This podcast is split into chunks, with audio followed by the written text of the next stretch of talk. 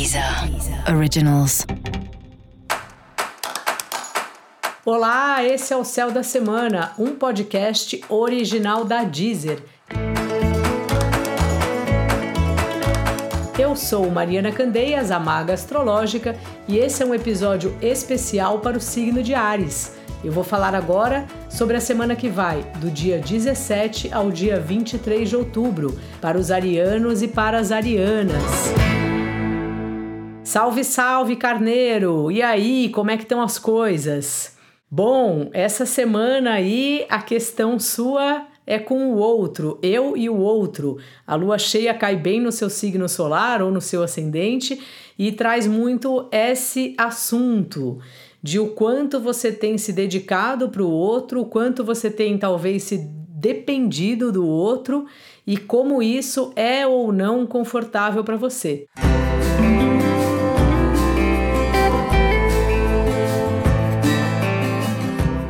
essa é a reflexão aí que eu te convido a fazer e talvez assim, de você lembrar de exercer a sua paciência, ao mesmo tempo de mostrar para o outro como é muito importante que a gente respeite a liberdade de cada um. Sabe, a sua liberdade de escolha, como o outro tem a liberdade de ter as escolhas dele ou as opiniões dele, e quando uma coisa mistura com a outra, é hora de pensar, de organizar, de conversar e colocar as coisas em ordem. O que eu te aconselho é tomar cuidado aí com a irritação, porque Lua em Ares traz para você aquele fósforo aceso que você normalmente já tem. E também é uma semana que os assuntos familiares vão pipocar aí. Então cuide bem aí da sua família, dê uma atenção à sua família. Não tem como a gente fugir da família. Então veja aí a melhor maneira de lidar sem ficar o tempo inteiro batendo de frente. Família é um bom lugar para a gente aprender a perdoar as pessoas e a entender como mesmo com a mesma educação, mesmo nascendo no mesmo núcleo familiar, como cada pessoa tem sua maneira de ver o mundo. Então exercite isso aí na semana.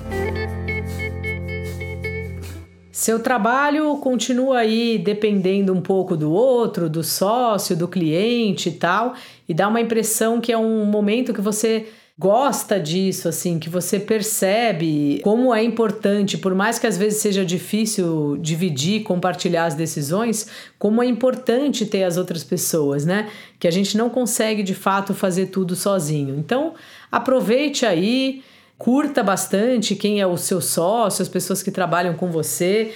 Lembre do que eles trazem de bom para o trabalho, do que eles agregam. Fazer um elogio sempre vale a pena, mesmo que você não seja o chefe. É muito bom quando alguém traz um reconhecimento né, do que a gente faz. Então, faça isso aí pelo outro.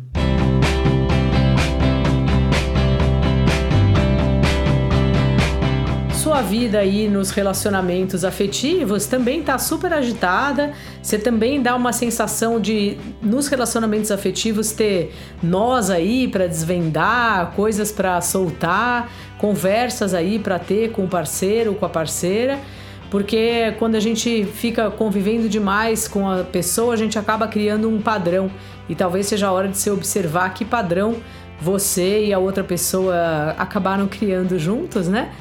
E acertar isso aí. Dá a impressão que às vezes fica um dependendo demais do outro e isso não costuma ser muito saudável. No mais, uma boa pedida é fazer uma viagem a dois, fazer um curso a dois, é, ler um livro que você lê, a outra pessoa também lê, ter esse tipo de troca que passa pelo compartilhamento das opiniões, das experiências e tudo mais.